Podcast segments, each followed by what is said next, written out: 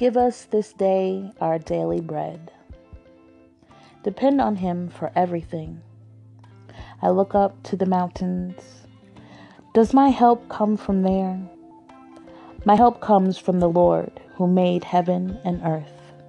Psalm 121 1 and 2. Ask God for what you want and need, and then trust Him for the answer.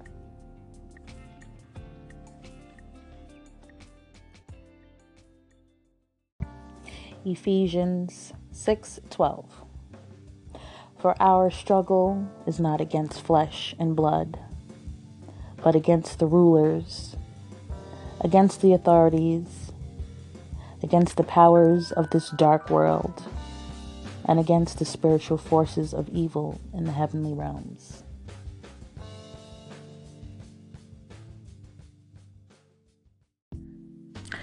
John 3:16 For God so loved the world that he gave his one and only son that whoever believes in him shall not perish but have eternal life.